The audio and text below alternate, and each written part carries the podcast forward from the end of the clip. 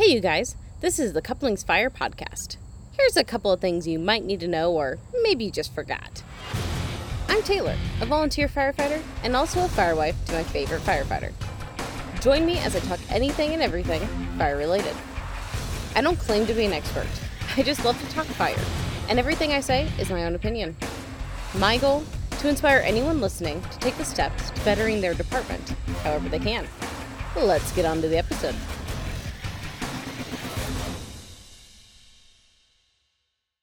Hey, everybody, welcome to another episode of the Couplings Fire podcast.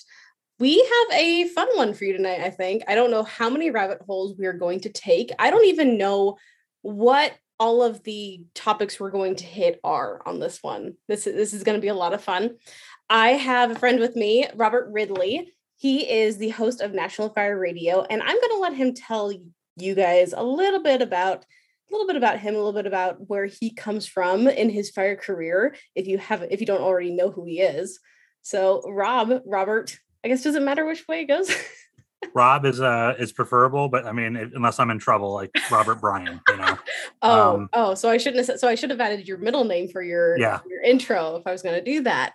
if, if you need my attention, that's the way to do it in the crowd. Robert Bryan and I will turn around and look right at you. So no, oh. Taylor, thank thank you for having me on the podcast. It's uh it's a pleasure to be here. So, um, for for those of you who are out there who don't know me, my name is Robert Lee. I, I uh, co-host National Fire Radio. I'm a co-founder of that with Jeremy Donch. Um, we started that little project in 2018 to uh, give back to the fire service. Um, I work currently for the Fairview Fire District in Poughkeepsie, New York. Um, I am a lieutenant there. Uh, not sure why. No, they promoted me. I, I took the position, but um, I'm, a, I'm, a career lieutenant. I've uh, come from a volunteer background. I um, grew up in Sullivan County, New York, where I started volunteering for the Youngsville Volunteer Fire Department. That's my alma mater. Um, and and really, that's where I fell in love with the fire service. Uh, my dad was a firefighter. My mom started out as an EMT, and then uh, later on joined the fire department. She was one of those first uh, first w- women to become a volunteer firefighter in Sullivan County. So that was kind of a cool cool thing to have. And then just grew from there. I mean, I remember the day when I was a kid that I found out you could be a paid firefighter, and I tried to convince my dad how he should stop being an electrical engineer at New York State Electric and Gas because he could go get paid to be a fireman, and how that would be really cool if that was his job.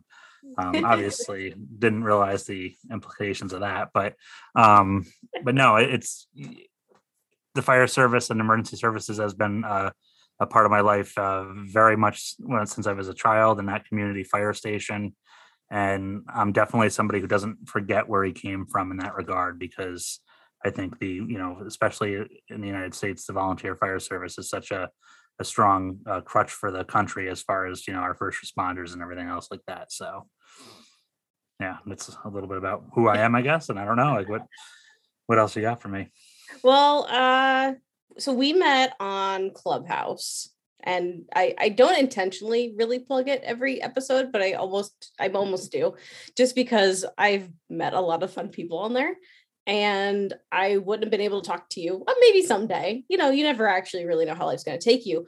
But what over the summer we've connected with how many people across the country, talking with them about everything under the sun, and just getting different perspectives from yeah. people across the country is has been a huge asset for me at least yeah likewise for me i mean clubhouse has been an amazing tool and in the beginning when we were in the midst of the pandemic it was a great way for all of us to connect and have that fire talk and really get out there and get ideas shared now i know our, our core group of people that we've met through there use it as just it's it's a good way to connect uh, with new people and really I mean, I've met a lot of cool people through the podcast and a lot of friends, but the the use of Clubhouse has been fantastic because now I know people on the West Coast, I know people on the East Coast, I know people in the center of the country, and it's just amazing to have that network. Um, and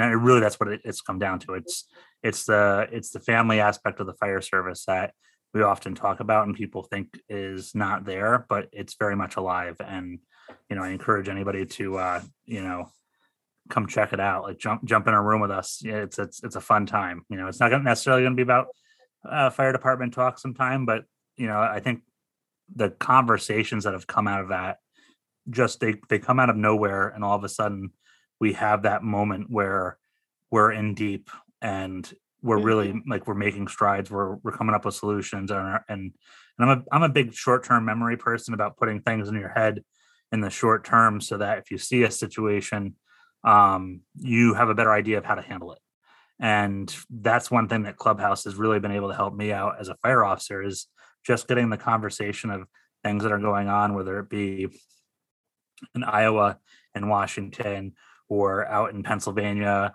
or in new york city or wherever else we all kind of have our you know our home state from but being able to hear an experience from somebody else put it in the memory bank and then if it happens i can kind of throw it up real quick and be like wait a second you know hold on like you know like we always like chief steve like you know north carolina he said he said this and th- this might actually you know this this is sounding a lot like what he said so you're a little bit better prepared and i think that's just been a awesome aspect of the uh the clubhouse it's crazy and it seems to me like at least i get energized every day when i'm back on there again. I get re-energized to learn something or do something new or connect in a different way and like you're saying you start thinking about all these little things you're learning. I can't tell you it doesn't always work like this that i have a notebook next to me while i'm on clubhouse and working or something but it's really nice when i do because i can quick jot down thoughts or notes or whatever you know from that and then think about it later or write you know in a in another notebook or something later more thoughts about it and get down deeper to it or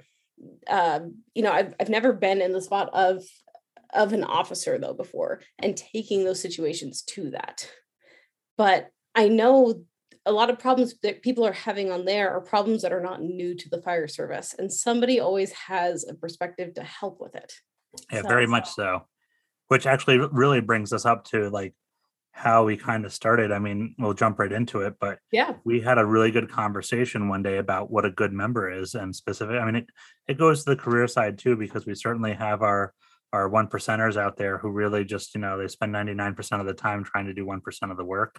Mhm. um but we had a conversation at the firehouse one day about you know some volunteer organizations that we know know about and how they have members who are are bad members and they hurt the organization and how hard the organization works to protect those bad members because they have a i don't want like maybe the right way to say it is their misconception about well they show up for this call so you know like it, it- it's almost like because they do this we're going to avoid this behavior or we're not going to address this behavior and i think that's where a lot of organizations especially volunteer organizations start to fall short is they're not like there's a standard or whatever it is but like we make exceptions because we're so worried about this person leaving and i i think a lot of times like we talked about it that day do they understand how much that person's behavior is affecting the organization? You know? definitely. It it comes down to what is your definition of a of a good member or of a bad member because i feel like this can change from person to person and department to department you you know you may say that like you know sometimes you know okay is it the percentage of calls or trainings that they attended? Does that make them a good or bad member? Is it that they're always available? Is it that they fit in? Is it the type of experience they've had before that? Is it the type of job that they have outside? You know is it um you know what are they actually contributing? Are they contributing on the quote unquote outside of the department where they're actually on calls and things? Or they are they contributing on the inside where they're doing more of the managing paperwork side of stuff you know um are people who are not being able to show up because of work are those bad members to people you know and to me it's it just all depends on what you consider a good member and a bad member Yeah, there was a firefighter, Johannes Kronk, um, who uh, once told me that the the characters are the same everywhere, but the the cast who plays them looks different. Mhm. And you know, and I, I think when I when I talk about the good members versus the bad members, you know, like the bad members are the ones who have usually there's a negativity that goes, uh, you know, follows them around. Uh, they're the ones who, you know, that we we spend a lot of attention on, um, and we're worried about, you know, like what they're doing they're um not what they're doing but like well we are worried about what they're doing but like you know their their behaviors uh their inability to like we can't quite trust them to follow the rules you know Mhm. We and, and we're always a little suspicious when we are dealing with them um, or they have a negative detriment to the organization. Be that you know, in public they are a soup sandwich on a warm day, and they are not representing the fire service and the fire department in a good light. You know, they'll have a, a very highly offensive shirt on. Um, you know, like and and it's or or they wear that highly offensive shirt to a call and you know it's well while i'm here you know i'm i'm, I'm the one helping and it's like yeah but you're you're you're making us look bad because your shirt is homophobic or it's detrimental to women. And like that's not a cool thing to have mm-hmm. to deal with you know and like how, how do we like there's no good way to fire somebody right? Like if, if we wanted to get rid of someone i mean i've i've been in, in volunteer organizations unfortunately that have had sexual harassment issues and they've brought members up on charges and suspended them and they've been able to uh, bring back enough of the old timers to vote them back in and you know through their messed up bylaws get them back on the street. And that's like that's oh do we really want to get into bylaws tonight? Because i could i could go down a deep rabbit hole with those ones. I i think one of the things so and like we don't have to like talk about the intricacies but you know the one thing that our our fire departments and our volunteer organizations, most of them have a very well uh, historied um, machine behind them. Mm-hmm. And that machine served us very well. And I know in New York State, like back in the 50s and the 60s, the 70s, even into the 80s, when volunteerism was so strong, like the organizations had rules, regulations, bylaws, and they made sense and they worked at the time. Um, now you know when you are an organization that you know in those time frames that we talked about had 120 to 130 riding members who are actually out doing calls to now there's a handful of 12 to 15 maybe 20 if we're lucky that we know are are actually going to show up. And we're still trying to implement rules and regulations that you know quite frankly don't address what the modern volunteer fire service looks like you know in a lot of places that's a transient population. I mean even in my own fire district we we're a combination department. Um, most of the volunteers have moved out and one of the struggles that we have is that the volunteer fire company they haven't figured out that the the student population is transient. They're going to do you know three to four years here at, at the local college and then they're gone. But we still treat them like we did the person who had a nine to five job you know was married the the wife was a stay-at-home mom so he could go on the calls and like you know that 19 1960s family picture was was perfect and that's not what we have anymore but that's and, what everybody wants apparently that's that's that's what every department out there wants that's what all the I hate talking about the quote unquote old timers because I don't want people to think I'm trying to bash them either. You know, like it, it, it it's tough being a younger person though who doesn't fit into that mold. Uh, I my my job that I have, um, and in the past city I was in, I was a sports photographer. I worked nights a lot, yeah. and I couldn't make it to every training or things like that. And not that it was necessarily looked down upon, but it definitely wasn't praised either that I was missing out on trainings to go to work. And there were plenty of times I wish we had an all day Saturday or just sometime during the day, on, on another day to actually have a training to happen. Just because I worked a little bit differently than other people. And I know I've heard of plenty of plenty of people who want to join that department and other ones who worked nights. There's no way they can make it work, but they could always respond to the daytime calls that we actually needed. But with the percentage of calls they had to come on to to stay on the department, there's no way they could make it work. Yeah, there was a department in Dutchess County that I belonged to for a little bit, um, the Hyde Park Fire and Water District, and they actually realized that that was an issue for them. So they arranged for there to be drills during the daytime because there were people like myself and a couple other members who worked either for career fire departments or they had nighttime jobs. And how do you how do you punish somebody who's available in your daytime hours? Yeah. That was the one thing that was always well, they don't make the meetings and they don't do this, and they don't come to the drills well, why don't they do that? Well, they work nights. All right. So what have we?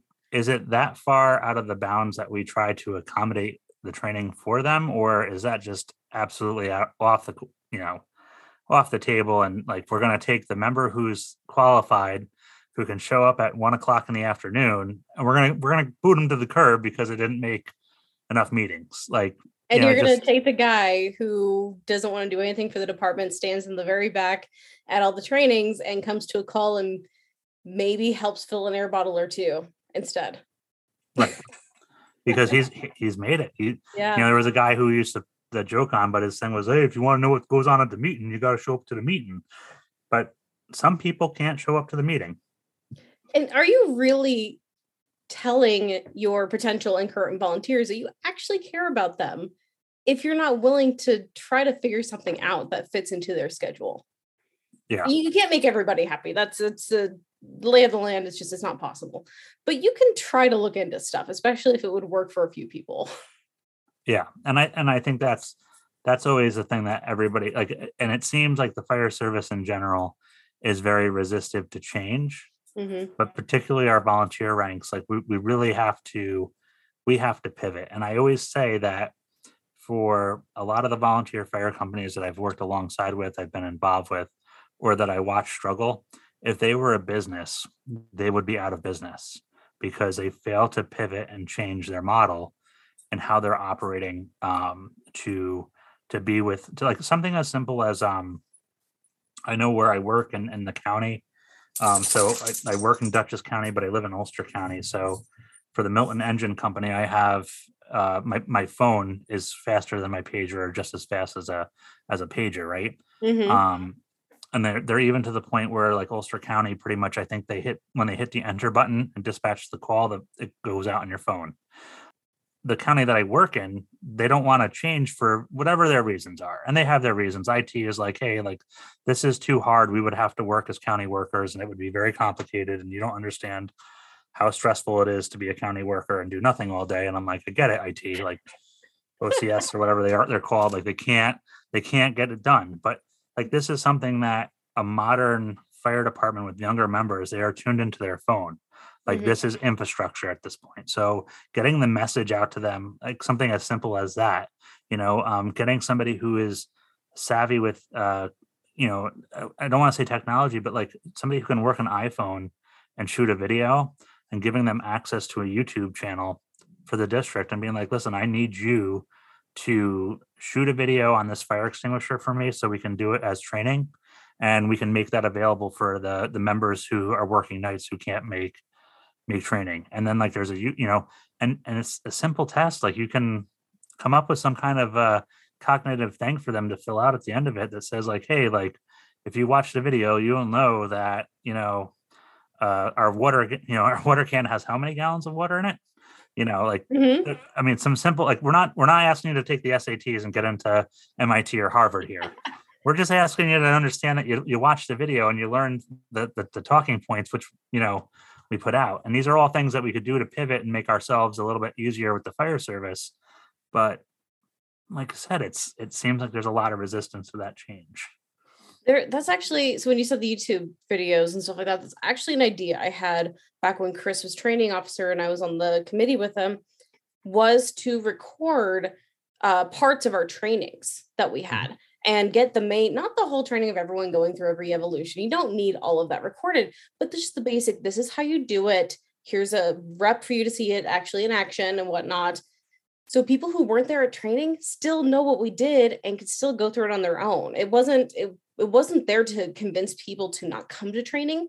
It was there as an extra thing. So if people wanted to go see it and learn it for themselves or whatever, or catch up, however you want to do that, or depending on how long you make these, if it's five or 10 minutes long to watch this, you could make it required watching for your department members to still watch it if they weren't there. It's not that long to do. And it makes sure everyone still stays up to date with the information because with training and volunteer departments, you can't fit all the training we need in in the year. It just it doesn't work. There's too much to train on. And people can only make it to so many things a year. I mean, you have ball games, you have family suppers, you have emergencies, you have work schedules, whatever it is. You have so many things happening, especially in the evenings. People can't make it to a hundred percent of everything. It's it's not impossible, but near impossible for the average family nowadays, especially if your kid's playing, let's say, travel baseball at the same time as volleyball, at the same time as basketball. Yeah. I know families like that, that they, they're spread out thin and like, and there's nothing they can do about it. it's still a way for them to get this information and put everyone on the same page. Well, and I, I think too, like, you know, if I look at the world of technology and how we've changed, like I, I, I am not mechanically inclined. Like, so when you see me with power tools in my hand, like call an ambulance, you know, like call my wife because she'll tell me like, no, put that down. Like you do not know what you're doing. Like I'm very good put at down like, the K12. yeah, like I, I can like smash stuff. I can like I can do my job as a firefighter, but like mm-hmm. me, me trying to like fix the door that's off kilter, like nope, I got friends for that, right? Yeah. But like with YouTube, as an example, like I can go on there and I can figure this stuff out. Like I can PM and service my car because I've watched videos on YouTube and I can be like, all right, and and you watch it's it's honestly like it's how I learn. Like I, I self-taught myself how to play piano when I was a kid, but now when I want to learn new songs, I just Google it and I find somebody who's played it and does a tutorial video because I understand chord progression. So I'm like, all right, cool. Like I got it. And now, all right, that's I need to hit these chords and this is the beat and this is how I'm going to figure this out. We can do the same thing with our technology now for the fire service, but at the same time, also, like I've always said, like quality training is what I was always yearning, right? Mhm. I wanted to do quality training. I didn't want to, we all have to sit through sexual harassment, OSHA, and all this other stuff. But like, I want to, when I show up to the firehouse as a volunteer, I need everybody to be prepared. And oftentimes we're not. We're throwing stuff together. Like, I mean, and, and it, I get it. It's a lot to, to do instructor one and to get those classes and to put forth the effort. But like, and, and maybe that's in some aspects where like we need to get the volunteer fire service to start adding a, a, a paid position, not like a, maybe not necessarily a paid firefighter, but like Compensated. Yeah, a compensated Yeah. training officer because like you know this is work. Like I as a firefighter, you know, or as a career firefighter, it is work for me to come up with the training and to document it. Like I am horrible at documentation. My chief Tim Gilnack and my captain Justin Bowman will tell you, like I am horrible at ImageTrend. I am horrible at documenting my training, um, but I'm out there doing it. And like, but it, to come up with a lesson plan, to come up with all the nuances, it's it's work. It's an hour, two hours of just office work, and getting some of that stuff done. And then that not including the planning and calling and like you know, and oh, there's all these. We're herding cats here. Yeah. that- these fucking cats are pissed and they don't want to be herded, you know? So like it's a full-time job. And like I said, I think it's just something that we have like it's it's another thinking outside the box is what we need to do to solve Mhm. some of these problems. And I think it's just a way that we could solve these problems by thinking outside the box. Oh man, you have my brain going so many different spots at the moment. Okay. Um, where do I start? Let okay, so not this isn't the only way to it's the fire service. There's no one way to do things. Okay, right? Just let's just start there. No one on my old department was uh training officer certified or anything like that, right? But we made it work. And for years that was kind of Chris's passion was the training side of everything. But what we ended up doing, and this may not work for every department, but what we ended up doing is the beginning of every year, we sat down for a couple hours. It took time, but it was it was kind of on an off night or whatever that we'd had time and just kind of didn't want to do anything else. And we'd figure out what we needed to do for the entire year. We wrote down all the practices we had and figure out these are the most important things we have to hit throughout the year. So when are we going to do it? And then we would try to divide it up from there and just with general ideas. And every month after that, we had our training committee meeting and we would talk about the practices for the upcoming month. And basically, each person on the training committee, either one person or two people together, were assigned one practice that they had to get ready and figure out. We, we would think about a lot of the logistics of it within that meeting of like what we wanted to see happen, and they had to get it done in time for the meeting. It worked very well. I really liked it. Our, our trainings started, you started seeing a higher caliber of training more often because of that. And the work got divided out between a few people instead of just all in one person. But I do like the idea of a training, an actual compensated training officer, because that does take a lot of time. I also think too is that when you're doing training, um, we we go to instructor one and we get the whole gambit right? So we come out of there and we think we have a master's in education because of what we were just taught in Yeah. fire instructor uh, fire service instructor one. But the reality is and i don't mean i don't mean to say this that, that we have to lower our expectations but there is something like that's a very like heart surgery would be something that i would want a very detailed explanation and procedures and practice and everything right? Because that's like it's the heart like if we fuck that you know that's no no good like we're, we're not alive. Um but like stretching a line is something that doesn't require a lot of skill it doesn't or i shouldn't say it doesn't require a lot of skill um but like for us to go out and do a drill for stretching lines like we can do that. Mhm. i don't need to plan that. I just need a fire engine i need some able bodies i need some hose and nozzle and some air packs and i can build that into a pretty good comprehensive drill and get a stride and maybe that's where we're kind of missing things as well in the fire service is there's nobody saying like hey listen it doesn't need to be rocket science. We're not going to the moon and we're not racing the russians to the fire. Um, although that would be pretty cool because i've seen some of those russian firefighting videos and they are batshit crazy. Uh, but you know like sitting doing a drill for stretching hose lines and getting some members in the community to to let you use their homes and Mhm. that way and like and then getting them involved like we had the the Marist soccer team girl soccer team like we used them one day for and they, they came up and they're like oh my god becky's stuck inside like come on and like tried to take the hose from the firefighters and stuff and like That's awesome. like it's you can get the community engaged and like start preparing. And I know Dave Mellon, like you had him on. Um, I guess he's in front of me. Hmm. No, just just getting to Dave. But like uh, in all honesty, like Dave talks about that realistic, the lost art of realistic fire training. Like think about the member of your fire department who has a small child, and you just doing a hose stretching drill on your house. And when they show up, your kid's out front, and just have him tell the first firefighter, "My mommy's inside." Like Even on a training, that's gonna screw you up.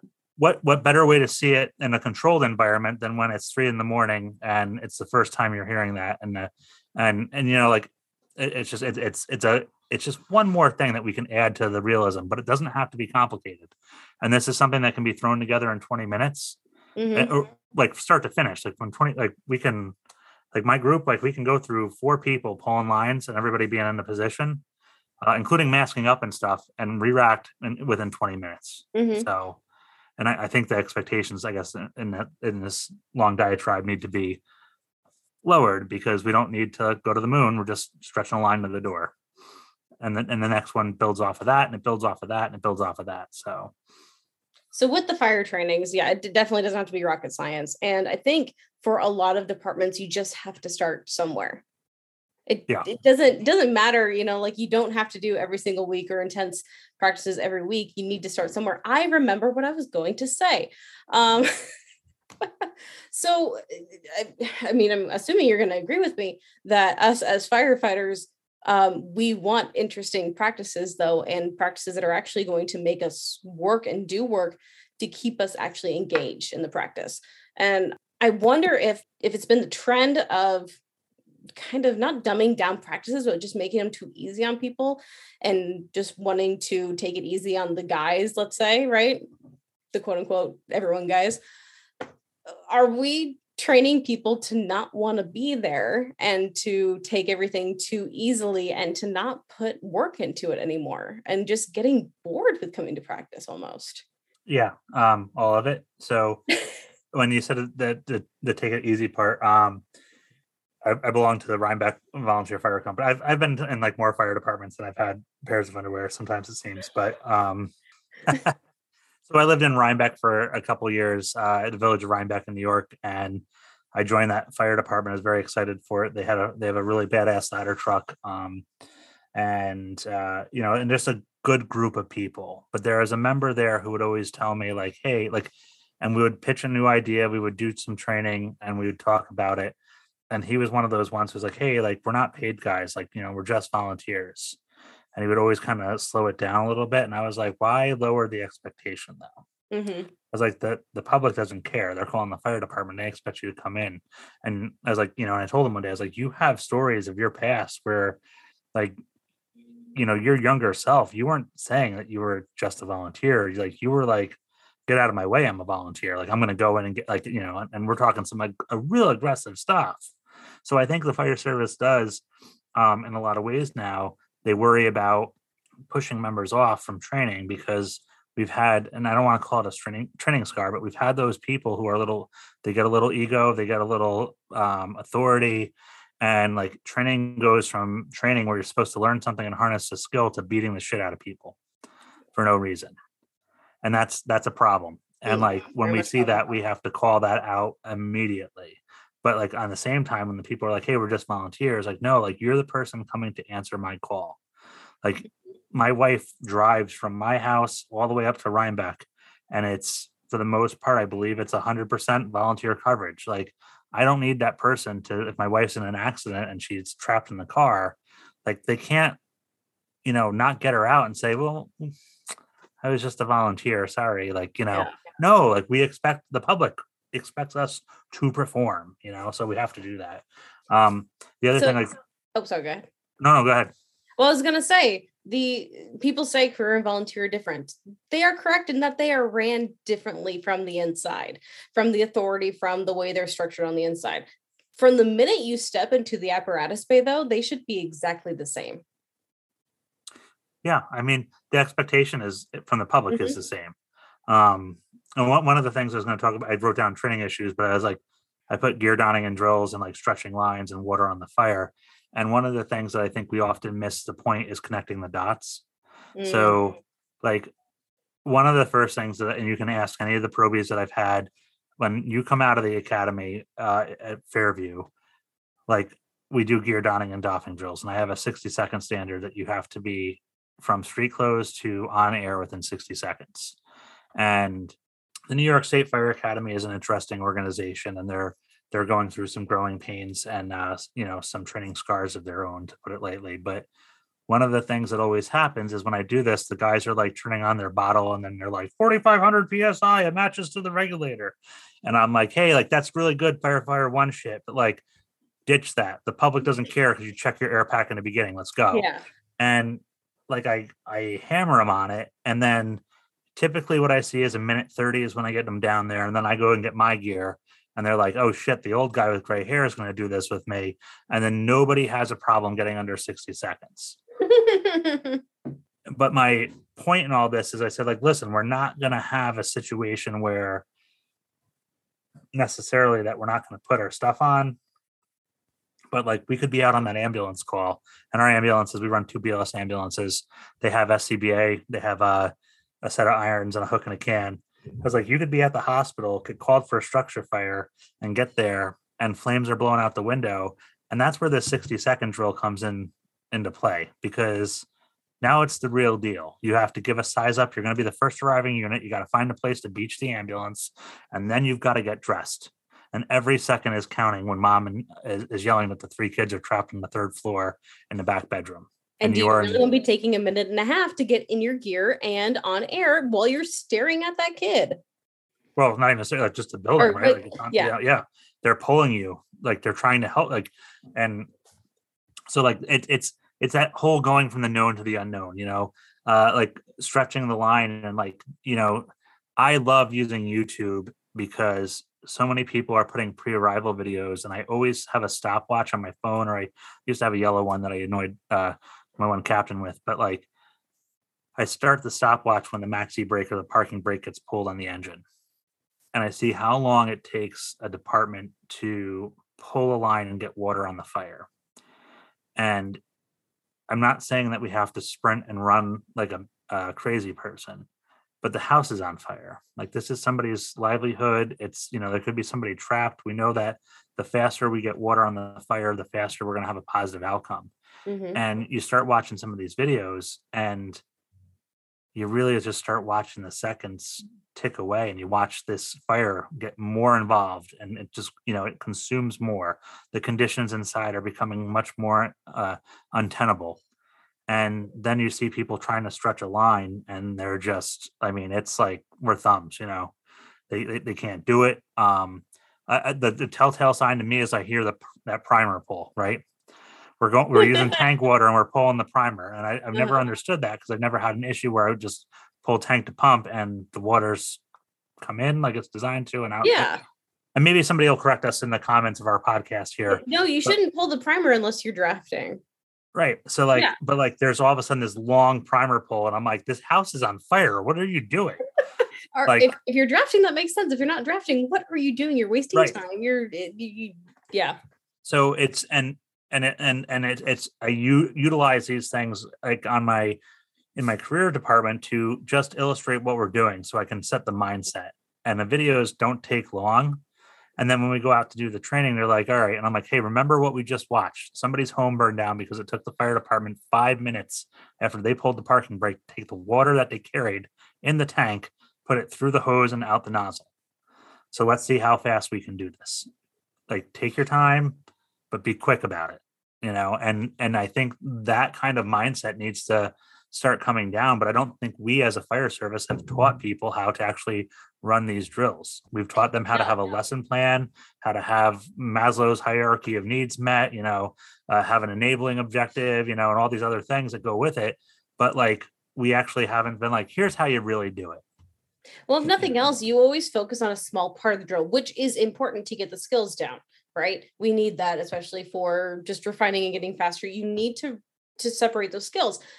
But yeah, same as you. I don't see people put those skills together into a big scenario and actually go hit the fire, fake or real or whatever in their training scenario often enough from start to finish, you know, from actual page out. Yeah. So we did we did uh 45 minutes the other day and in 45 minutes we had thrown ground ladders we had stretch lines we had flowed water masked up um did a little bit of stuff on positioning. We uh, ended up shooting the stick up uh off the ladder truck up to the building and like it all happened and i think the other thing and my only point other point is this is that like there's a point where you have to like kind of let go of the reins a little bit and let let let the people work let your people do work because if they're given the opportunity and you give them some lanes uh, lanes to travel in they're gonna they're gonna pleasantly surprise you you know Mhm. But yeah. That's an interesting thought because I I've seen people do it once in a while, mostly in like at, at conferences or other outside trainings or things. But that is um that is very interesting to let let the scenario keep playing out, let them do things. Don't don't fix things, don't stop it when you want to stop it necessarily. Let it play out as long as you as long as you possibly can and almost see what they do next. Mhm. See if they actually continue it.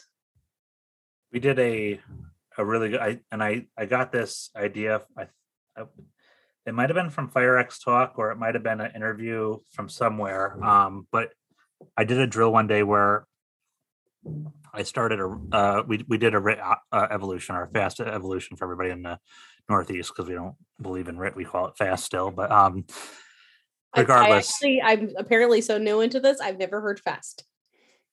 It's all it's it's all good. It's um I, I believe it's mainly a New York City term, but r- Okay. regardless, like we did a firefighter down scenario. So we went in the basement, we got the guy out, and while this was happening, our volunteer EMS captain was there, and I had him get a mannequin, a CPR mannequin, and put it in the ambulance. And like so, everybody came out like the scenario. They got it done, and I was like, they're like, all right, everybody, start taking your stuff off. Let's talk about what happened, what went well, and we did the whole critique. And then I pointed to one of the guys. It was uh, Mike at the time, and I said, Mike, just do me a favor, lay down. So he laid down because he didn't take everything off. And I was like, Mike just had a heart attack. This is the real drill. Get him out of his gear, put him on the stretcher. and We're gonna we're gonna do a working code to the hospital. And they're like, what? And I'm like, Mike's dead. Get to like, let's do this. And I made them like like do the whole like get him out of his turnout gear and, and fumble fuck with all that stuff. And then like when it came time to getting the like they like our our firehouse, we can't get the stretcher out without pulling the ambulance out. So like one of them was like, I was like, get him in the ambulance, let's go. Like, what are we doing? Has anybody called his wife? You know, and like just kind of putting pressure on him in the background. Mhm. Um and like they got the stretcher out, they got him on the stretcher, and I was like, all right, you guys get in the other ambulance and like leave Mike alone. And like we like we had Eric had everything set up and I made them do CPR like to the hospital, like the whole like you know, and it, so it was Yeah. a it was a start to you know or beginning to end I whatever you know Yeah.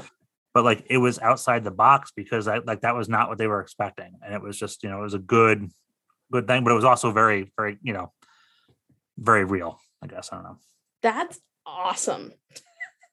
and I got the idea because there was a guy who did that and he actually ended up having a heart attack and the guys as he was collapsing he remembered them being like really? Oh goodness.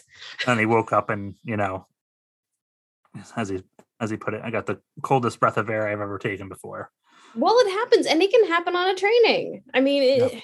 you hear stories of it all over the place you know so people should not get, be getting too comfortable so again fire service you need to be prepared for anything to happen kind of at any time and just let your training kick in mm-hmm. for that now I, I, think another thing too taylor like we talked about this before in clubhouse with some things but like on the aspect of training on more global scale like there's nobody out there that talks really about how the volunteer fire service is actually really fighting fires yeah. Like if i if i pick up an IFSTA book or jones and bartlett or any of the other major manufacturers of books out there like i think every scenario is like your your initial response is three engines two ladders and a heavy rescue. You know there's uh, 35 people on scene within seven minutes with you know this many gallons of water and, and fire wish. hydrants and all this stuff that like is not really what we actually do yeah. And I, I know in the past we talked about that because where you guys were previously, there was limited manpower. Mm-hmm. Like pretty much all the time. There was all like, the time. There's limited manpower and there was like not enough manpower is pretty much how you two shifts ran it. But like um I think it's like really important because like we we get firefighter one and our members are really excited about this and they've learned all this stuff and then they come back to the firehouse and we almost have to retrain them because the reality is we're not actually doing what what they nobody's doing what they taught or teach in the book. So so you want to hear something interesting? At least i know in nebraska i don't know about other states but i know at least in nebraska there's no um there's no uh, official word out there of needing to have firefighter one to be on a volunteer department. Now different volunteer departments have their own what's the word I'm looking for? Have their own um, regulation standards. Thank you. Standards for it and stuff. Um, so they can require it, but there's nothing official in Nebraska that says you have to have firefighter one. So in a lot of these very small rural communities, most people don't, if anyone has it, maybe one to three people have mm-hmm. it in these communities unless the department has has had it in their bylaws that you have to have it. So that I mean, like I, I, we don't necessarily have to go that down that rabbit trail rabbit trail yet on that. Um, but you're right with the way they're training it in the book and then trying to manipulate that into the way fire's actually getting fought and the way we actually do it. You know, I know it's the same at least with career departments. You know, you go through the firefighter one book and they still just tell you, oh, this is the actual way you do it too. You don't follow this. So why is it getting written that way in the first yeah, the, place? The, the IFSTA manual was the same for me as it was as a volunteer, as it was a career firefighter in the academy. They're, like the manual was the same. It was just the instructors who were teaching it were different calibers.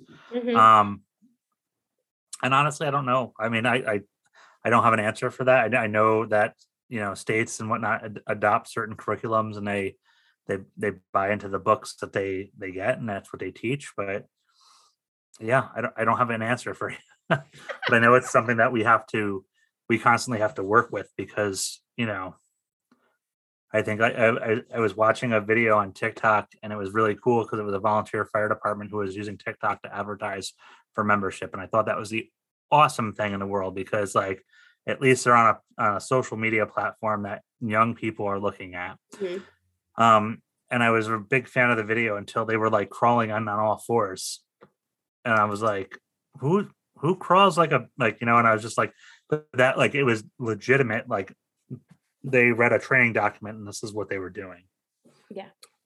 And I'm not saying it's the wrong way, and I'm not saying it's the right way, but like, I mean, I, I just I've had a very hard time crawling in, into houses on my hands and knees. So. The the first time I learned the tripod method, I was mm-hmm. amazed um it made me so much faster it made me so much more confident in my searching in in even dragging lines because what i had been taught was you're still on all fours dragging lines it was a nightmare to do that learning the tripod method and stuff like that. I can't remember the actual what they actually call it for the pulling hose lines at the moment, but pinch method, maybe something like that. I, I love that one. Yeah. But it it it's so different. And granted, with the firefighter one and with the books, eh, at least information's starting to get flowing. You're learning stuff from it. I mean, I don't think we'd argue that in any case. You're learning stuff from it if you don't know anything about fire. It's yeah. getting you somewhere. It's just honestly very annoying that you still have to almost reteach a lot of things to people who have been drilled in. This is how you do it. And you have to just completely change it all. Yeah. And it's, and I think it's also why it's so important because, like, for a lot of departments, you know, and I saw this in some of the departments that I volunteered in, they like you know if, if you come in as a volunteer where i work because we're a combination department and you're taking firefighter one once you once you hit the scba portion mm-hmm. of that class i'm working with you um, as an officer in an scba like we are going to start reinforcing that because the more time i get you in that pack the more comfortable you are and the more we can start like i had a guy once who's like well we haven't done search yet. I was like it's all right. I'm going to teach you the wrong way and how to do this. Um and he was like what do you mean you're going to teach me? I'm like the state's going to teach you one way but i'm going to teach you how to actually search a room today. And like we're going to like crawl walk run you know like whatever like the, you know we do the thing but like yeah it's yeah. it's so important because like especially when people are going to that class like if we're not if we're not there with them while they're doing it then and i mean we don't have to go to class with them but if we're not not seeing them on the on the drill night at the firehouse or whatever the you know weekly equipment test, whatever the, whatever whatever we're calling that one night at the firehouse, if we're not checking in with them and we're not you know doing something with them, we're gonna have a lot of work to do when they when they graduate and and they get through that firefighter one and they come back to us and you know I mean? I, there's departments that just hey you got firefighter one cool you're now an interior firefighter congratulations. And look it is what it is you know? But some people will work out fine and some are going to have a huge learning curve um, but yeah we, we have to be involved i guess is really what it comes down to. Yeah well and like you were saying how you know they get taught in the book that you have however many engine companies and truck companies and stuff coming you get an volunteer department you might only have one truck there with four to five people on it for five or ten minutes depending on when the second truck comes out you know um let's say on a good day you have two trucks that get rolled right away. You have an engine and truck. Well, and, and a lot of times volunteer departments, they combine their trucks and engines kind of into the same thing. And they put a lot of both tools on both things. Um, I know ours did that and a lot of them around us did that just to make it easier. So you would you you might have two two engines coming, you know, and whatever, but you still don't have enough people around to do all those different jobs they need to do to have a search team and and a suppression team you know for that. You you can't do it so you have to start combining and merging. And it's a lot of times if they just go through the firefighter one course and they don't have a department that they're on or other people willing to work with them or teach them or able to do that they don't get the real world. You're going to be short staffed and you have to find a way around that to make it still work yeah. Yeah. A handful of times have i been on a four person hose line you know?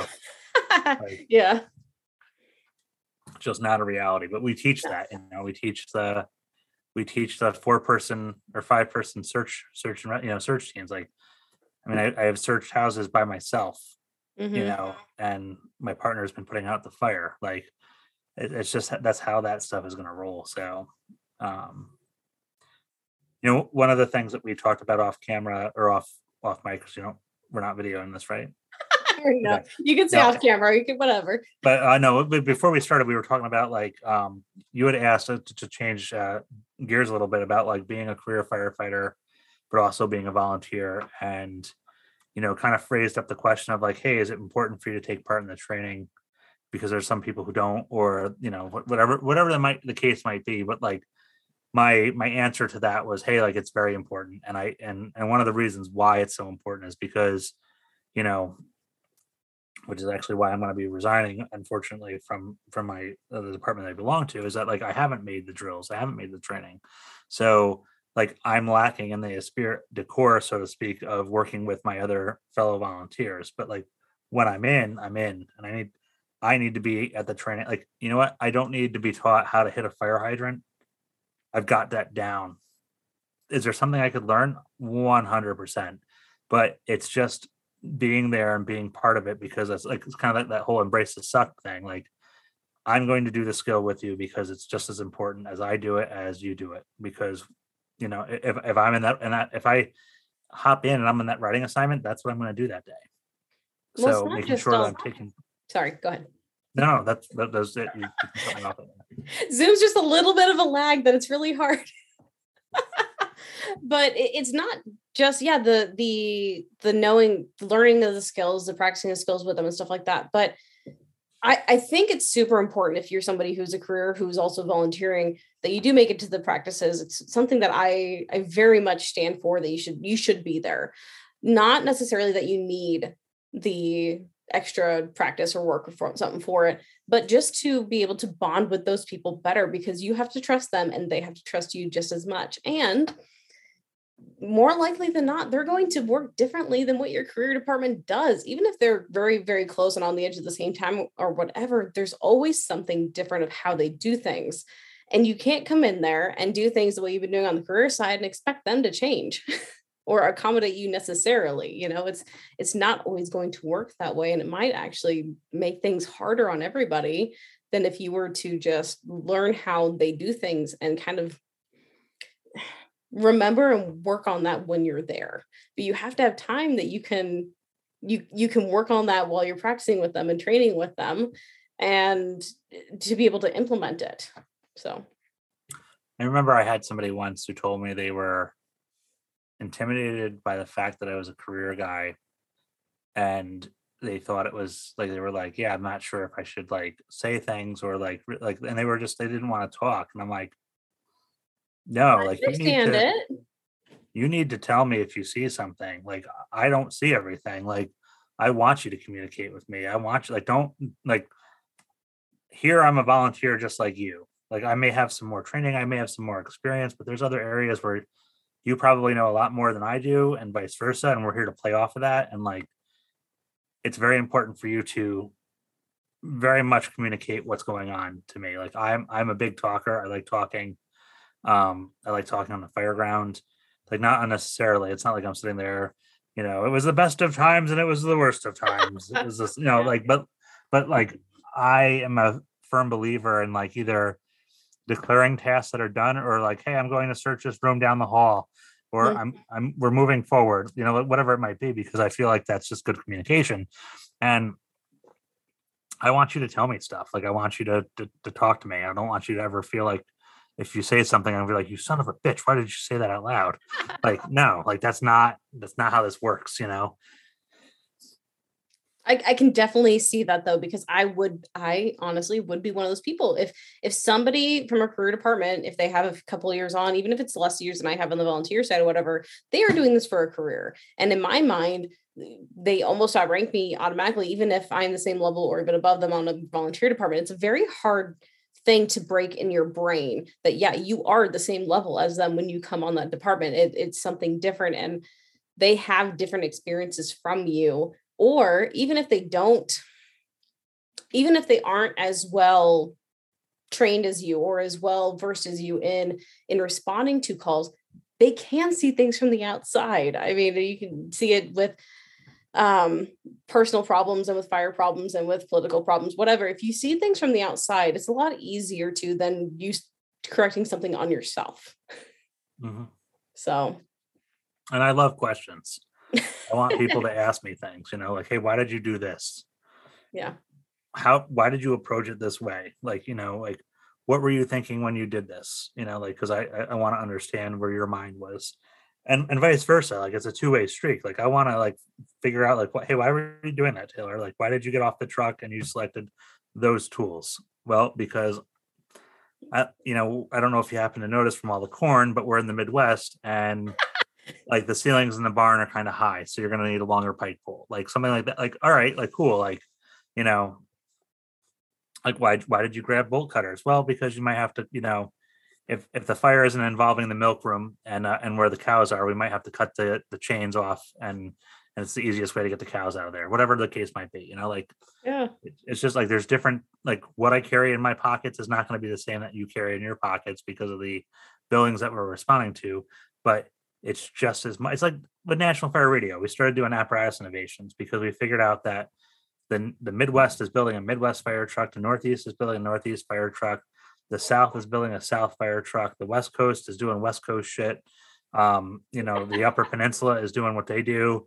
Like, there's all these different fire apparatus that are being built, and we're not talking about like nobody was talking about and highlighting the innovations that were happening on fire apparatus. And why are they different? Yeah. Right. And and the why behind like, hey, like we see this, like why why is this here? Like we we met San Diego when we were out at Pierce, and like I, I've never done wildland urban interface stuff before. You know, that's just not that's not in our wheelhouse in, in the state of New York, especially not to the scale that they do it in California. But like they had these hooks in the back of the truck that like they're like poles that come out, and you know they're they're on the length of the hose bed, but they essentially can loop the attack line off the back and just put it on there. So it's like forms a, a, big loop like once they're done using it they can quickly like kind of loop it up there and they can just literally ride the tail step to the next to the next house they have to do uh, interface protection with. And then the poles push in the hose drops out they can stretch it back you know it's it's just as That's quick. such a good idea. Right and it and that like that won't work where i work but when i was a volunteer and i was doing wildland fires or brush fires as we just call them and mm-hmm. we had to move the mini pumper because oh shit like now it's over here and we're there's only three trucks here like so we got to move it. Like instead of dragging that hose all around with us or trying to just lop it up over into the hose bed and hope for the Usually best what like, we did. Yeah like it, there's dead space like this is something like you could do an in-house fabrication and have this on your truck and it it was perfect you know? So like stupid stuff like that or um i think the best one i saw was Gluckstadt mississippi and for anybody from Gluckstadt, if I'm mispronouncing that, I apologize. Uh, we were intoxicated when we met you, and we were, you know, very. Um, but anyway, on the on the front cowling of the engine, on the corner, they took a brow light that would normally be up high, and they put it on this front corner piece. And we're like, "Hey, why do you do that?" And they're like, "Oh, well, in, in, in Gluckstadt, Mississippi, the town code says you have to have a brass mailbox with a copper number on it, and it's really hard to spot at night. So Instead of having the brow lights up here, we put them down here. And when we turn them on, you can definitely see the mailbox and you can see how deep the ditch is. So you can make a wider swing into that into that driveway when you're going in towards the house. Hmm. That's cool. Like, genius. yeah. And they're like, oh yeah, we've had this on a cut, and, and it's now a um, item on Pierce's fire apparatus when you're ordering it. Like it is a it is an option. Mm-hmm but we highlighted it and we talked about it. And like, there's so many people who are like, holy crap, like, why didn't we think about that? You know? But it's just, it, it, it is, it's one of those weird things, you know? So like, that's, that's kind of the cool thing about that, you know? Yeah. No, it's amazing. I love the fact that you guys get to talk to so many people from across the, the US and see all these different trucks and see things like that. It, it'd be nice if there was like a if you guys ever feel like it, get a database of like, oh, this is the cool stuff the Midwest has come up with, or this is the cool stuff, you know, whatever. Just like, but uh, you know, that's a lot of. We have tens of thousands of photos, and it's literally like just cataloging all of it. Like it's been, it's one of the major projects that we want to. You know what, Taylor? We'll, we will hire you as.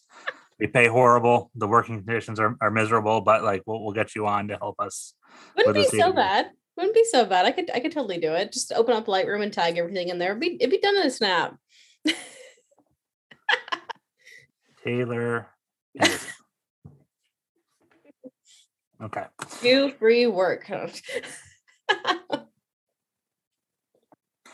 I know one thing that I sent you was um you know like and we we talked about it a little bit beforehand off camera but like the memorable fires thing and yeah. just to kind of like rotate back towards like the training and like the buildup of training and like everything else. Like in, in, in January 2012, um, you know, it, it was it was a cold night. We had a storm front moving in, and it was a night like any other night. We went to bed.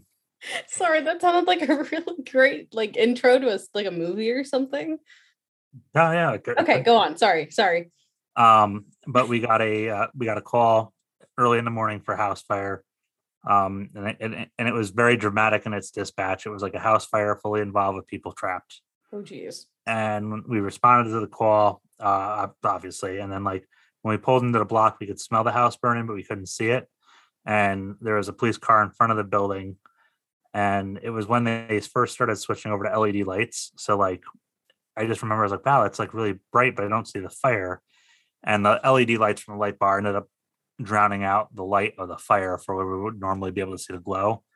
And when we pulled up in front of this place, um, it was it was it was going from stem to stern, like and a bunch of kids outside uh, and college students. Um, it was the quietest I've ever heard, and I, I always wonder if it was like auditory exclusion on my part from being because like I don't want to say I didn't expect fire because um, I, I, know people had said like hey it's fully involved blah blah blah. Um, but when we pulled into the block and, I, and we actually passed the house, I was like, wow, like this thing is this is this is more than a good job, and and it was well involved. And um, but at the end of the day, like I was driving the engine and I worked the hardest I had ever worked before uh, as a pump operator, like stretching lines, just trying to do everything that I could do to be helpful to make this outcome a little bit better. Uh, ultimately, we lost um, three college students and um, Carrie, Eva, and Kevin. Um, and you know, it was it was a it was a tough it was a tough call. Um, I don't talk about the night too too much, but uh, everything that I had worked up to up until that point, from being a volunteer in PG County and like running lines and really t- taking ownership of what my job was as a firefighter, played into an effect that night to make me the most effective firefighter that I could be, to give those kids the best chance that they had. And sometimes the cards aren't dealt in our favor. And that mm-hmm. night, unfortunately, it wasn't. Um, you know, and, and we and we lost uh, three of them. But we did, uh, like Sorry, I said, that sucks. Um, oh, here it is.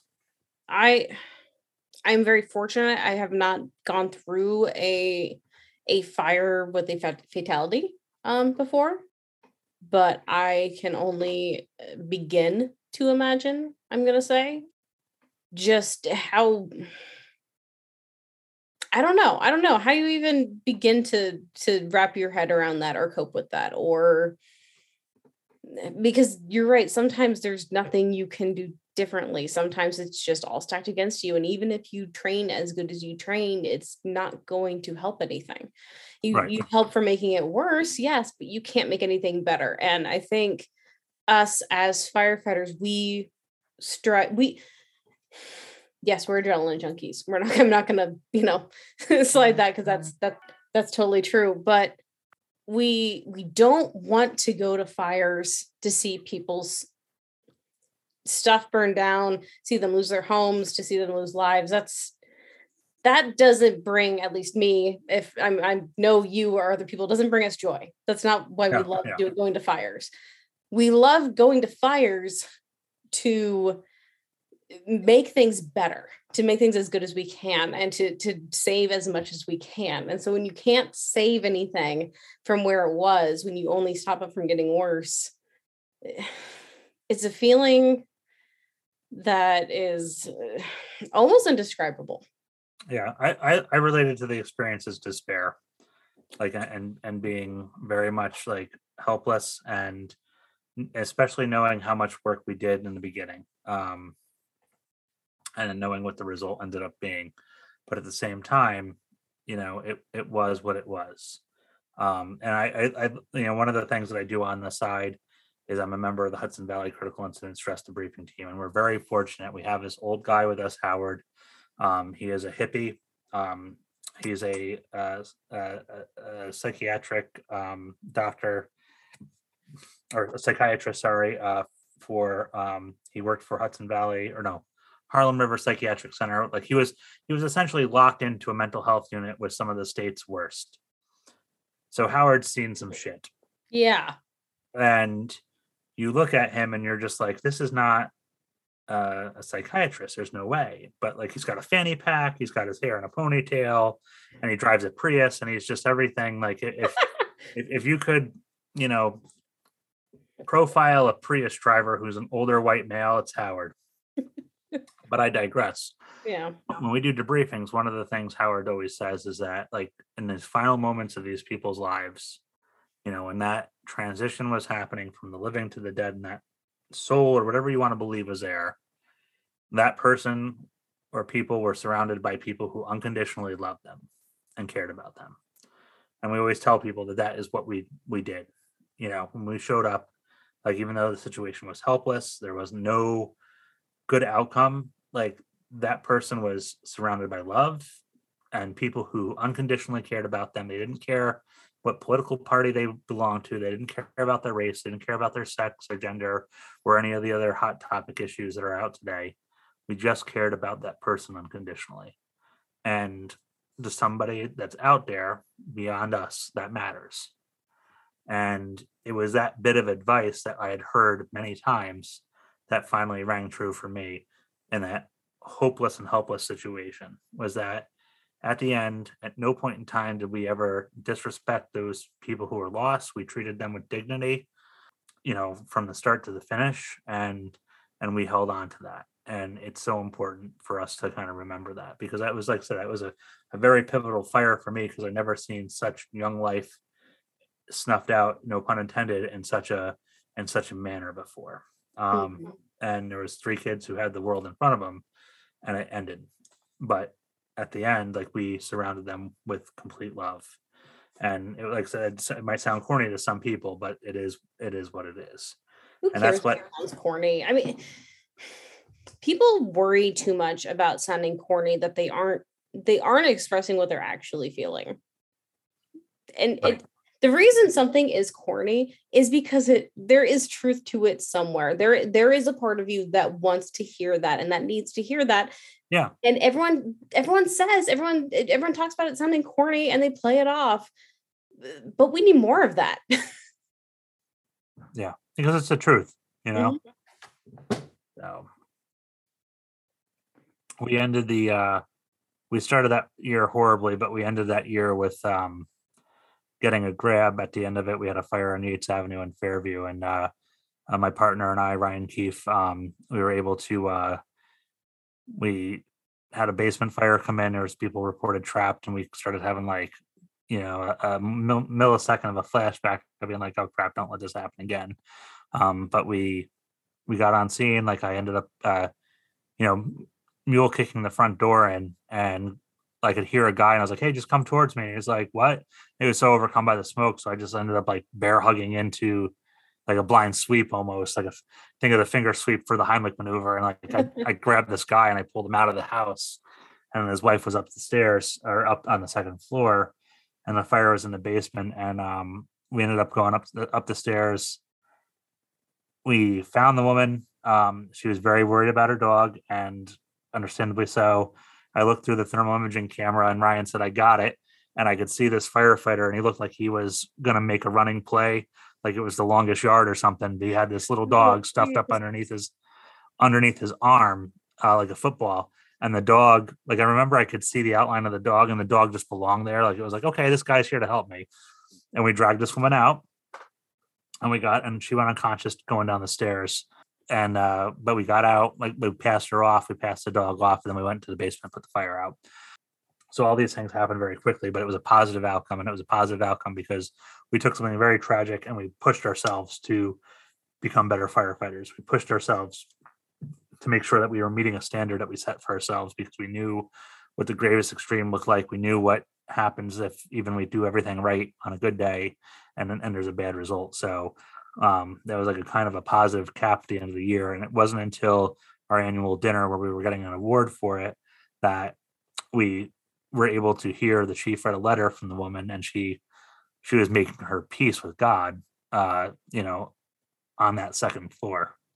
So to know that we had that kind of positive impact, like for me, I was like, holy shit, like Yeah. I'm just supposed to go to fires and have fun. And it was definitely, it was definitely impactful. So like for me, like I always tell people that, like I said, like, listen, I, I even bring, I even bring new people to that, to the addresses. And I say, this is where things went, everything went right and things went horribly wrong. And here's a place where everything went right and it worked. And this is what this woman said to me. And, you know, take this shit seriously because one day there's going to be somebody who's preparing themselves like that and you're going to come through the smoke and get them out and that's very important. So like it's just all goes back to that whole bracketing and framing training and getting us in that mindset no matter what whether we, are taking a paycheck or we're you know a career uh, a volunteer somewhere it doesn't matter because the person who's making that piece doesn't know who's coming to get them they just know that they think the end is coming. And if we're there and we can we can get them awesome you know?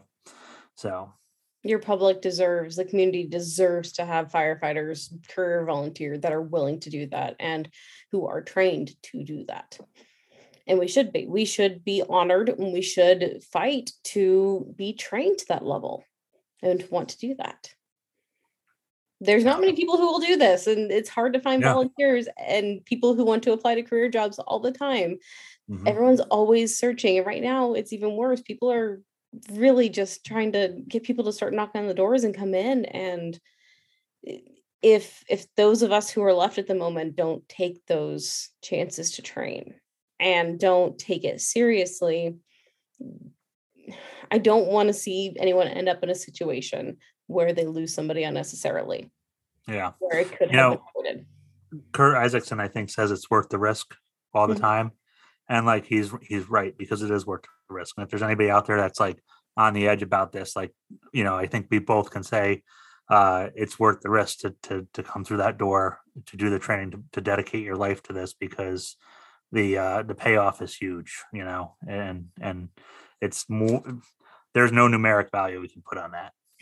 And if, if you don't think you're in shape enough for it or whatever, I mean, I am kind of testament to this. I am I'm starting a new workout regimen and stuff like that here actually today and stuff like that and i'm i'm not happy with where i'm at but guess what? I'm going to fix it so that way if i get put in a situation or whatever my training's going to be better. My working is going to be better. I'm going to be better for it. So if you don't think you're fit enough to do it start doing something making a change to get in that direction to be able to do this quote unquote job. Yeah 100% so uh, is there anything else you want to touch on in regards to any of the members' things or strictly fire stuff? No, I, I mean, I think we've covered a lot of ground, and quite honestly, like this podcast may get negative reviews, so I don't, eh I don't want to bring anything down. I, I'm I'm prepared for negative reviews. I've already been through plenty of them, so don't worry. um, so if you're all right, I kind of want to move on to an almost unrelated. Well, it is unrelated, but I feel like I need to talk about. I need to come up with a name for the section of the show, okay. but I don't know what to call it. So I'll come up with it later. But unless you have something really awesome on your brain right now to call it. we'll light a fire. It's there's smoke coming, so it's gonna we're gonna have fire showing soon, so it's all right. From me or from you? From me. I'll, I'll, oh. we'll, we'll, we'll formulate this while we're going through it. Okay. I want to start talking about uh, marriage and family and because honestly, if people haven't listened to past episodes, I am married to a now career firefighter. We were both volunteer for a while, but now he's career and it's fantastic. But I was going through a hard time for a little while getting used to this. And that's just academy life. This isn't even getting into the actual on shift life of full 24 hour shifts. I need as much information and advice as I can get. and I think if I'm having questions about this and if I want people's opinions and their advice and how things work for them, other people must too.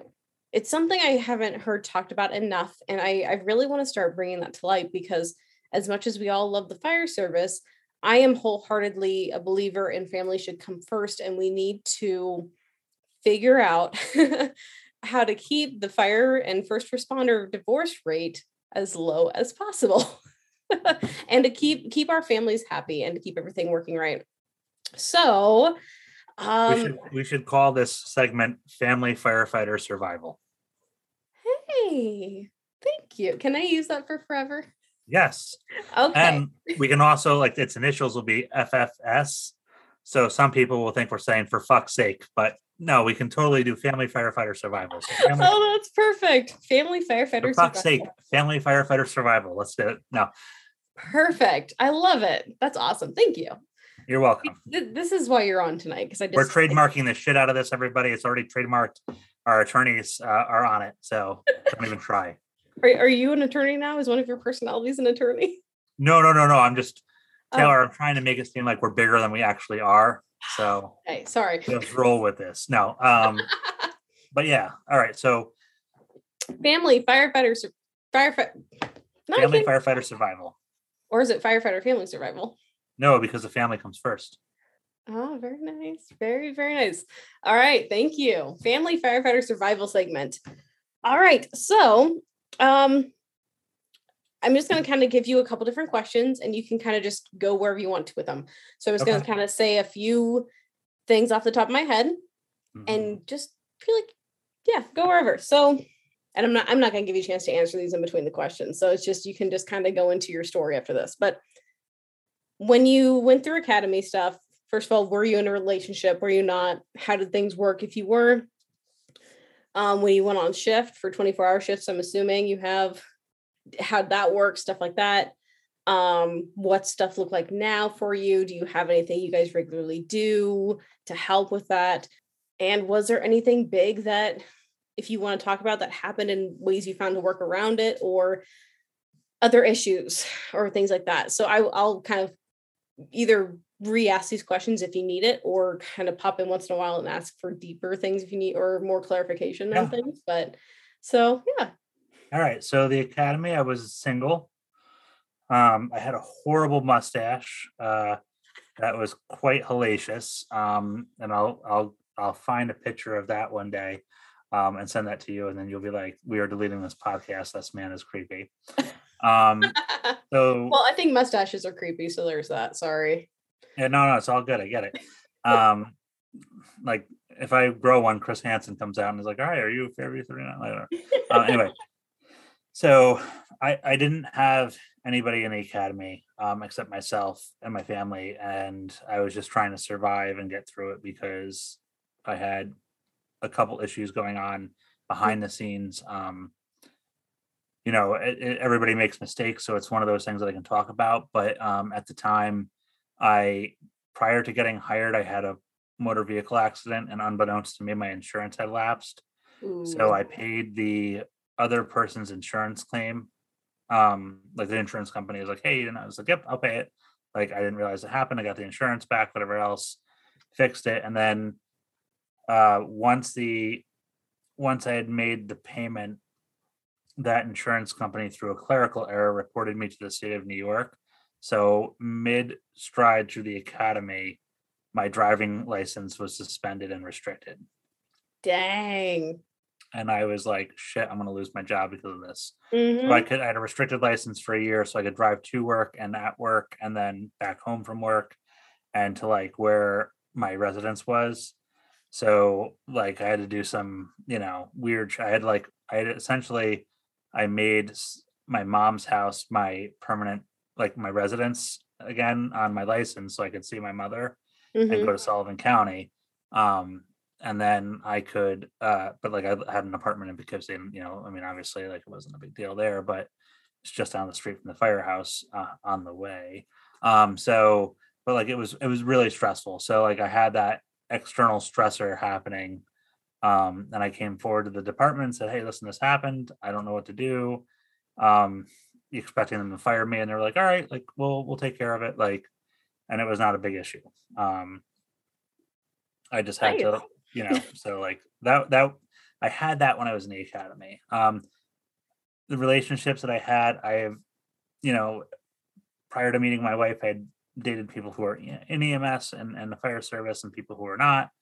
Um you know it, it was tough but it wasn't tough because everybody kind of had some type of understanding of what was going on um, and then my my wife uh, Molly, like I, I met her at a holiday party for the emergency room um, for Mid Hudson Regional Hospital. Well, it's St. Francis at the time, so but um, I met her there, and then uh, she had actually crashed the party uh, with fake tickets. She had counterfeit tickets that we didn't pick up, so you know that was cool.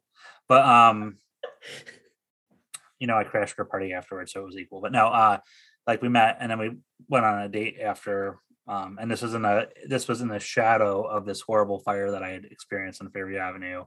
Um, so like that happened in the end of January, and by you know, I think actually I know February 16th was our first date because we both hate Valentine's Day. So like we were not going to go on a first date on Valentine's Day. I'm with you there. Something something irks me about Valentine's Day. I hate it. It's bullshit. That's what it's, that's what irks the, us. It's, the day after we go get a bunch of candy. That's been our Valentine's Day tradition.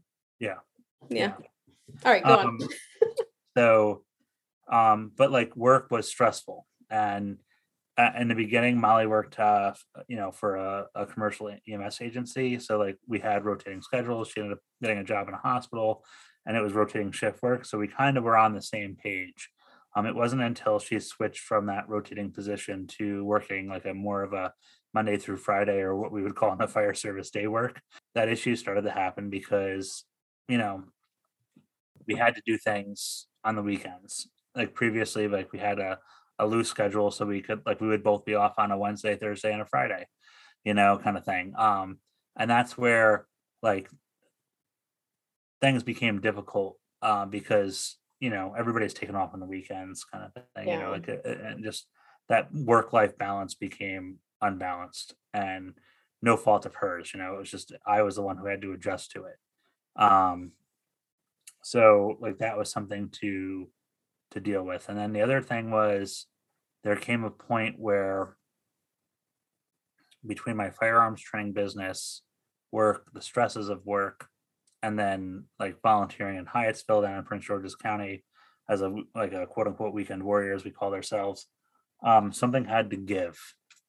And it was when I started to realize that I was having some issues with ADHD and maybe I wasn't just an idiot. Like there's actual like diagnosis that was coming underneath of what was going on, and it was affecting all these other things. So like you know, the Reader's Digest version was I stopped for a while teaching firearms classes, um, and I actually handled that really horribly. I I I kind of burned a, a, place that I had been teaching out of. Um, I replaced myself with another instructor, but I didn't handle it appropriately because I was so overwhelmed and mm-hmm. I'll never get the opportunity to take that action back um, because I, you know, hurt a friendship in, in, in the process of that. But, um, you know, live and let live and, and learn and learn or something like that. Um, you know, yeah. Put that up on a Marilyn Monroe poster or something for as an inspirational quote. But um, so one of the things I started doing was unplugging. And our fire our, our fire district where I worked for at the time, the management was on this. Um, they had a mindset that you were on duty 24 hours a day, and they had us convinced to always pay attention to what was going on in the fire district for callbacks and stuff like that. So we were like, and I know myself in particular, I was like really tuned into what was happening. It was almost like it was my full time job, and then like being a volunteer at night and coming home and turning on a pager. Like we have we have a pager like you know that's how we get our callbacks like they'll put a manpower tone out and we oh okay we got to go to work you know? Um but it was at a point where like if a call went out i would turn a scanner on to listen to what was going on at work when i'm supposed to be at home with my family. And once i did that i was turning myself into like work mode. Mm-hmm. and then there was no clear popping the clutch and getting back and disengaging from that so i had to take actions to stop um you know set boundaries really is what it came down to. And i know we had an offline discussion about this today but like i had to start getting a bottom line and a, and a boundary of when work was going to be allowed to affect me and when it wasn't going to be allowed to affect me. And that was it was a struggle because i had been so all in thinking it was the right thing and i'm not saying it was a wrong thing but when it affects your family life at home and the people you love it it's kind of it shifts into the wrong lane you know it's the wrong thing yeah. or, or in the wrong wrong thing column so for me that was that was a tough part and it was kind of balancing all of that out there was a couple times where there was some promotions and you know promotions happened they didn't happen a struggle but like communication was was a big thing and, and learning to communicate with my wife and tell her what was going on was was difficult because i didn't want to I don't say I didn't want to bother her, but I didn't want to bother her. You know, I didn't want to like bring my bullshit into her life. You know, she's got her own problems. She doesn't need to hear me whining about not getting promoted or, you know, whatever's going on at work, you know, and um so that was that was a struggle. But then like I figured out the more we communicate and you know have a open conversation about things, the better off like she's informed, she knows what's going on, and I'm informed and I know what's going on with her, and like it just it, it works out a lot better. It's um, something I found out. I I'm a little lucky in this aspect, but it's something I found out right away with Chris. If we get the crap out of the way right away when we first see each other, and you spend 10, 15, maybe 20 minutes like really just getting into the crap and just like the stuff like that, you can get to better meaningful conversation the rest of the evening or whatever rest of the day. And yeah, you actually enjoy it instead of worrying about all the stuff in the back of your head. You you've got it out there. They know what's happening. They're on the same page and you move on with your relationship while you're home. yeah. And for me, like it was self-reflection into a lot of things that were going on that I never like. So like, I, you know, I, I'd hit on it before a little bit, but like I have, you know, all my life I knew I had ADHD or something was wrong with me. And I made a joke about it that I should have been in the Ready Readers or the whatever. You know, they used to have all these different reading groups. Like, mm-hmm. you know, there was the cardinals and the sparrow and like all these good birds, and there was like the the black crows. Like that's where I should have been. You know, uh, not with the band, but with the reading group. Um, yeah. But uh, in all honesty, like you know, I got diagnosed with ADHD. We, we started treating it with medication, which worked to a point, but like I had to start setting myself up to be successful because all of the things that I should have learned, I I just didn't, you know, and and because like like I'm very good at video games. I'm very good at things that stimulate my brain in a certain way, like fire trucks and fire sirens and looking at fire apparatus.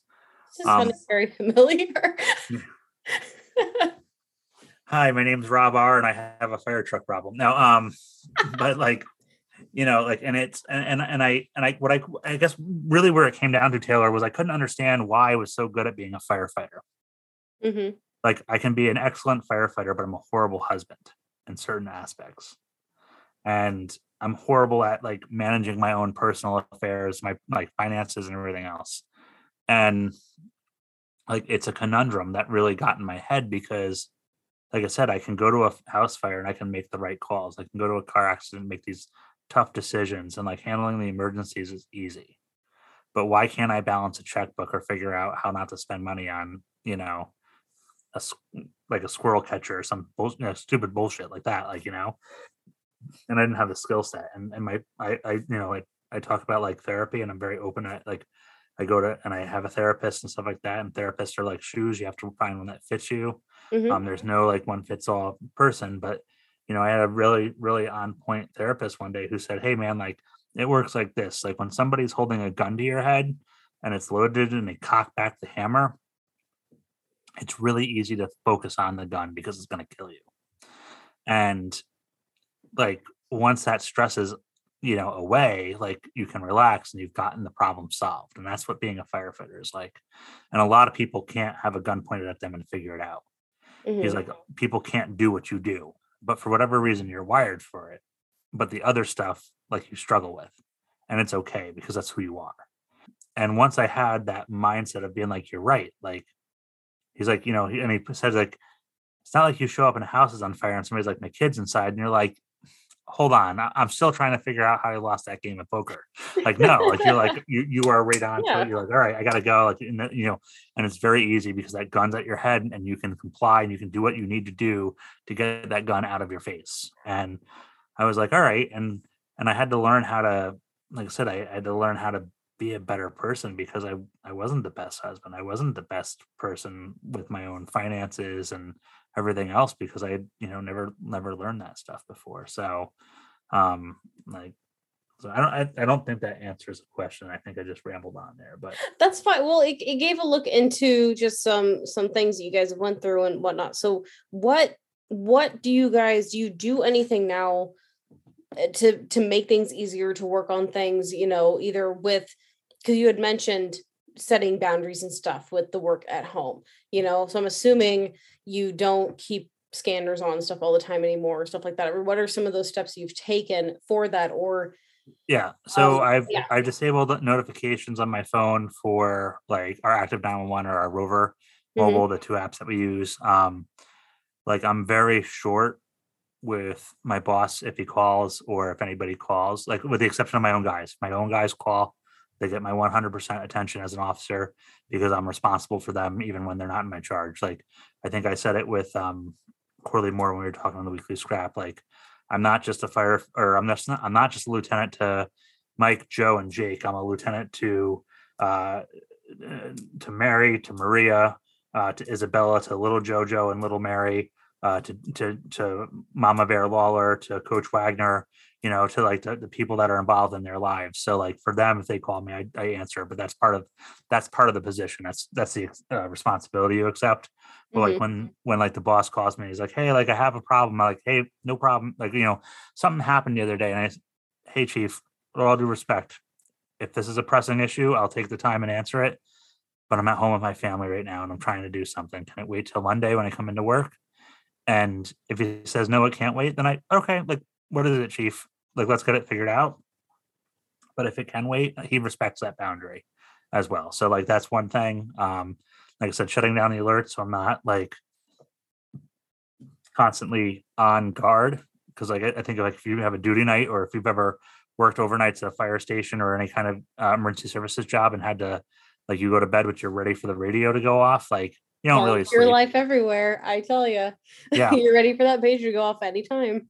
um and then like from the aspect of like just you know i think there was an educational component for me and my wife to figure out the language that i was using you know and like um aaron fields talks about jargon hmm in the fire service and how like if you were a, a tradesman like if you were a plumber you know like a right angle you know a 90 degree elbow of copper pipe that's one inch is the same thing from the east coast to the west coast and you know in the middle of america. Um you know a t square is a t square for carpenters you know pretty much everywhere. Um but for the fire department we have different jargon. And you know it was for my wife to understand what i was going through and where and and not only to be like hey like this is happening but like to show that i was working on it. That i wasn't like oh hey there's a uh there's an issue here and you know i'm i'm just uh you know like that's my excuse so So do you- so you guys have been working on communication and the language and the um just the jargon. Did, did you finish that thought with the jargon? I, I i think i did um I may have missed the end. so so i- i- in, the end like the, the one thing with the jargon is like and why it was so important though um is that there are things that i was doing in my relationship that um and it, and it's there's no shame in in repeating this there were times where my my wife wasn't sure if anything was real because with my ADHD I could totally pay attention and just be like, uh huh, yeah, okay, yeah, all right, I hear you, and then like repeat what was said and forget about it. And Mhm. Like it was important to understand, like for me and for her was to understand that like this has been my whole life. Um, and my brother-in-law, because I had a lot of like I don't want to say trauma and sound like a complete wuss, uh, but like I had trauma from high school because I knew I wasn't learning and I knew something was wrong. But you know, there was this funny YouTube channel called How to ADHD, and it had a like they use a cartoon brain because then they call everybody that watches the the the, the channel brains because our brains are wired differently. But the brain was reading a book called Try Harder, and it put the and it's sweating, and it put the book down and uh, or no, it's the sorry, the book was Try Hard, and then it put the book down and it started sweating profusely, and it was Try Harder was the next book it picked up, and that's been my whole life. Like I've always been told to try hard, or I wasn't trying hard enough, or I was lazy. Um, you know, just all these really like unmotivational things to begin with at baseline. Yeah. um and my and my brother-in-law explained it that like when i went to school like it was you know it was mcdonald's except they didn't you, you know they didn't want it, you to have it your way. Like the school system wants you to have a cheeseburger with a pickle. And when you say you don't want a pickle they really have a hard time at you know adjusting to that even to, in today's world. And oh yeah. and that was what my brain was. And i had to figure that out and i had to figure out and and really like communicate and reassure my wife and say like listen i'm not i'm not trying to be horrible. Like this is how it's always been. Like there are moments that i just don't remember from things. And like and almost to the point where you would think that i had early onset dementia except that if you start talking to me about the conversation eventually like it comes back and i'm like holy shit i totally did have that conversation with you. Um you know so like being able to understand that and communicate that and find that uh i don't want to say that ground but like find that groundwork with my wife to be able to communicate that you know and we and we work with a marriage counselor like it you know or or a therapist john john's not really a marriage counselor per se by trade but like it was somebody that we both were comfortable with mm-hmm. and it really helped us um, and helped me figure out like the skills that I needed to become a better husband and for her to understand what I was going through and like learning I mean I'm I'm almost 40 and I'm relearning how to be an adult. People we need to normalize therapists and marriage counselors more than what we do and not wait until things are too late and you know work yeah. on things eh, eh, even if you're in a healthy marriage i mean why do you go to the gym? You go to the gym i mean granted a lot of people go when they're out of shape and need to get back in shape right but a lot of people go to the gym while they're already in shape to keep themselves in shape and get better so why wouldn't you do that for your marriage or for your mind if you're single yeah and there's no shame in it. I have no problem talking about being in therapy or and, working through stuff because there's a litany of shit that I've seen and I've been through and horrible experiences like that. You know, like just quite honestly, nobody should have to see and like or have dealt with. And either way, like it's happened. But like now, like for me, it's it's happened. But like now, like we're not going to let it hold us back. We're not going to let it define us. You know. Mm-hmm. So so when you got on your current shift schedule with your wife working what she works, because she currently works weekdays now still, or yeah. Okay. So how how long did it take you guys to get used to it or get into a good rhythm with it or has it ever gotten to a good rhythm with it um it's not so much that it's gotten into a good rhythm as much as like I, for me it was very much the like communicating like there was a time where I just never consulted with her about mm-hmm. what I was doing or picking up overtime and stuff like that. And it's making sure that like when I'm there, I'm present. Um, and I'm not distracted because like if I have to work a weekend or whatever else, like, hey, you know, it's part of the job, like it is what it is. But like making sure that I'm, you know, I say like I say this like I feel kind of silly, but like I'm, make sure I'm a good husband. Like make sure that I'm making the time and not getting distracted by what's you know work whatever it might be and like being there like trying i'm, I'm attempting to be there 100% of the time all the time like when you know so that like she knows like this is this is our time together you know and that, and be that like not getting distracted by my phone putting my phone down you know coming up with set plans like making phone calls to people and hanging out and like you know, just making sure that we're doing something other than sitting on a couch looking at our phones in the same room. Yeah. Is there anything you guys do? And it doesn't, you don't actually have to have anything, but is there anything you guys do to either keep normalcy or to make things better or to make your marriage better or, or anything you this could be like a date night or it could be um, something like to do together or it could be maybe you guys sit and you specifically talk about stuff for first 10 minutes when you get home? Or is there anything you guys do to make things easier? Or maybe it's you guys give each other a little alone time once you get home. I don't know. To like, you know, like you do your separate things for a little bit before you cool down or whatever. Is is there something you guys have found that works to keep you guys closer? Um, I mean, we got to keep this pretty PG, but no, uh, no. In, in all honesty, like joking aside, um just like for me you know and i can't speak because like molly has been stand up the whole time like she's not the problem like mm-hmm. it's, it's been it's been my not that you know like everybody obviously can make mistakes i'm not saying she's like this perfect person and blah blah blah like you know we're all with our faults but like it was it was me who needed to do the work because I had the issue. And and the trade-off was I recognized that I had to do the work. I acknowledged I had to do the work. I communicated to her that I had to do the work.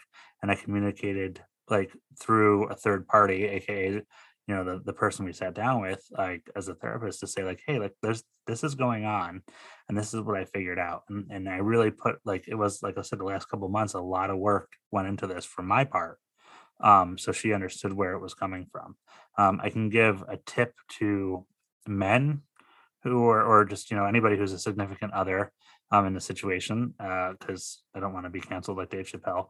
Um but no like in all honesty like it doesn't matter who you are uh, men if you if you are married to a, a, beautiful woman or your wife or whoever it might be and they like kate spade bags the kate spade outlet online is a great thing to subscribe to because it's a reminder in your phone like every three months you can get a kate spade bag and your wife will be very happy with you um but no like I, honestly like but it's it's the things like that like paying attention to trying to pay attention to what she what she likes and making sure that I can kind of deliver on some of those things, like getting flowers to that. Um, that is awesome because it can be something as like as little as like you just said, flowers or something, or it can be right. something big like a Kate Spade bag. You figure out, and this can go both ways for both spouses, you know, because heck, I know Pete does a lot of stuff and he gets stressed and stuff like that, and I need to show the same thing to him. Knowing your spouse and doing those little gestures to show that you are paying attention, you know what they like, you care, and doing it out of the blue. I mean, you said before that you guys don't like Valentine's Day. We don't either. We kind of do things like that throughout the year, you know, just kind of little things here and there. It doesn't have to be anything big, huge, grand, roses everywhere, big gesture. It's just a little something to know that you care. Yeah. Because you do. You do care about the person you're with. And if you don't you need to have a serious conversation with a bunch of people but uh, one of them including yourself but like you know you, you do care about the person and it should be easy.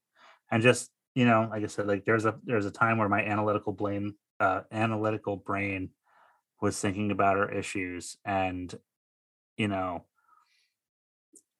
i love my wife like i don't want her to go anywhere.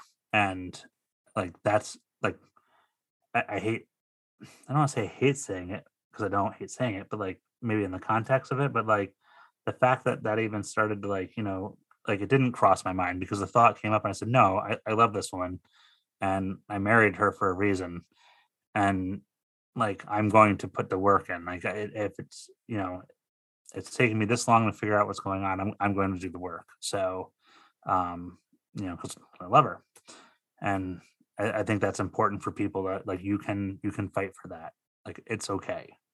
Mm-hmm. And if anybody tries to tell you you can't or tries to convince you that the the job is more important or whatever else, like they you can send those people packing out of your life. You will be much better. Like we said before, there's corny for a reason. It's true. You you you need the corny stuff because that's what is deep in our hearts. We are sentimental beings.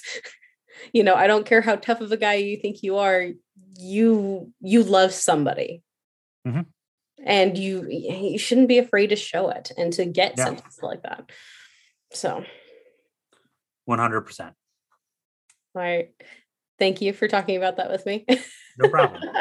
Um it, this is a, this is a new segment that's you know you've done a couple times called uh, family firefighter survival so.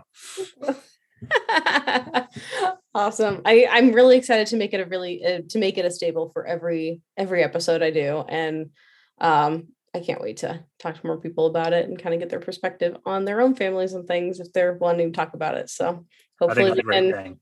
I was like, hopefully we can spread the the good vibes and the the wanting to work atmosphere on your family and your marriage and stuff to the rest of the fire service and make it be big and contagious. Absolutely. So um it's been a lot of fun talking. We've yeah.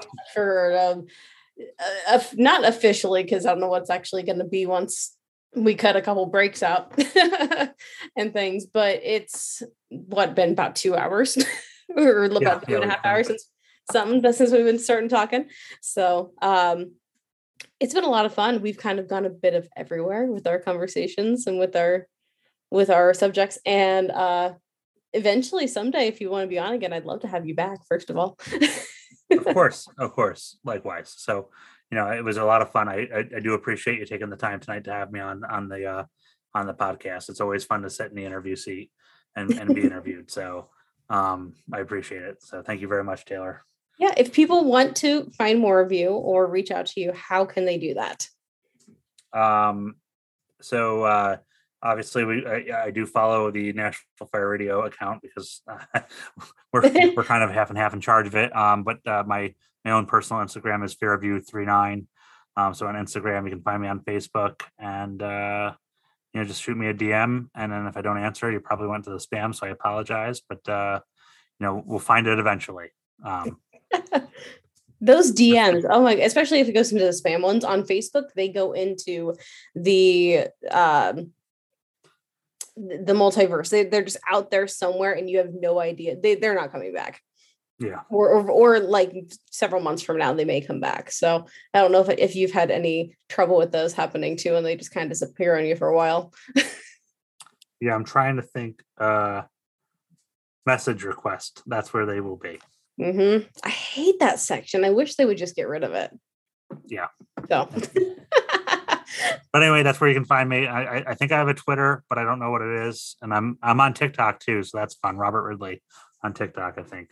I need to start a TikTok. I don't have one yet. Oh, yeah, Robert Ridley on, on TikTok at Robert Ridley. I was first to market there. You can see my Freddy uh, firefighter or fire engine video with 1.7 million views of the uh, robotic fire truck trying to chase after its brothers. I'm creating a TikTok account after we get off of this, and I'm gonna go check it out. That's awesome. is there is there anything else you want to talk about, or anything you want to plug, or anything, or? Uh, we got the Joey D Foundation. Uh, so by, by the time this airs, the Joey D Foundation uh, fundraiser will be over, but that's where we're heading in a little bit uh, on the uh, this coming November. But it happens every every November. Um, uh, the Joseph DiBar- uh, uh DiBernardo um, Memorial Foundation and Training Day. And what this foundation does is provides firefighter bailout kits for fire departments that are financially stricken where they can't have a bailout system. Uh, Joey D was a, a, a, victim, unfortunately, of the uh, Black Sunday fire in New York City. Um, and uh, unfortunately, he passed away from complications from that fire a couple couple years after. Um, but there's a dedicated group, inclu- including his father, who uh, keep his memory alive and are ensuring that firefighters in the country have a bailout system if they need it. There's a grant that you can apply for, and uh, we highly recommend it. You know, check them out, um, give them a like and a follow. Uh, they're definitely, uh, like I said, they're, they're, good people. So that's where we're going to be.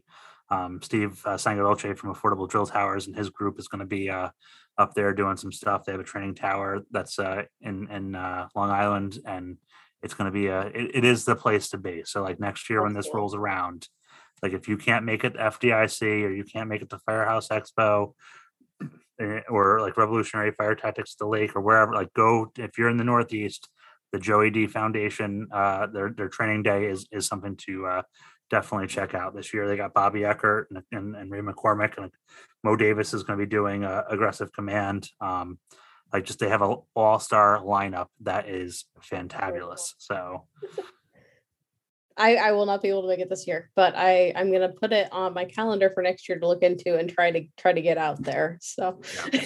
Who who's saving you is the uh is the Instagram, I believe. Okay. Um just double check that real quick, but make sure I'm not talking out of my Yep, who's saving oh sorry, who's saving you is Kevin Yos who helps organize it. Um, but they have their own. There is a Joey D, uh, um, you know, uh, channel as well. So okay, but no, we will. Uh, I will try to link those in the show notes if I can. So I will try to find everything for that in there. Oh, and there is one other thing that I uh, can plug. Um, if you do follow me on in, uh, social media, a big thing. Um, my cousin Ian Cooperstein was at EMT in Sullivan County. Uh, was uh, was vaccinated. That's not a political statement for anybody that's out there, but um, ended up uh, contracting COVID in September, and unfortunately, he passed away uh, from COVID nineteen from complications. Um, you know, so for uh, we're we're doing a fundraiser for him. Ian would be forty. He's actually his 40th birthday would be January 9th. He was uh, born a couple days after me, so he always picked on me that I was older. Um, but uh, we're trying to raise forty thousand um, dollars in his memory to the Tunnel to Towers Foundation. So that's a very important thing for us that we're trying to do. So uh, we're going to have a little bit more on that, and we're going to be reaching out to some of our, our friends in the community to see if we can uh, raise some awareness and and get some stuff going. So that's a good. That is. I remember you talking about that in Clubhouse one day, and I heard it, and I was just like, "That is a fantastic idea." Yeah. So Ian was a true patriot, a big supporter of the troops, uh, you know, and, and emergency services. He believed in the family aspect of it. You know, that the brotherhood, sisterhood. It didn't matter who you were and which badge you wore. Uh, if you if you needed help, he was going to help you out, and you know that that really speaks to his character. So, um, his sister Lisa, an incredibly strong person, and she came up with the idea. So, we're moving forward with that. So, um, yes. So, thank you, thank you so much for having me, and of course. We'll uh, look forward to that. I mean, I'm going to talk to you tomorrow in Clubhouse anyway, so it's going to be. Oh, of course. Oh, yeah, duh. but yeah, no, we'll yeah, I don't know how to end that. Yeah, yeah, yeah. All right, everybody. Thanks for coming in today. You're just gonna sign up for me. Oh, thank you for coming in today. It's it's Rob, National Fire Radio, with Taylor Anderson from the Couplings Podcast. Thank you for joining us. It's been a great show. I'm so using that. Thank you.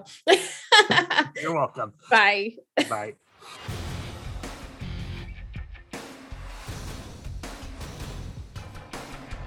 Thanks for coming by and listening to the podcast. I hope you enjoyed it. Be sure to leave a rating and review wherever you're listening. Follow us on Facebook and Instagram at Couplings Fire Podcast. See you next time, everybody.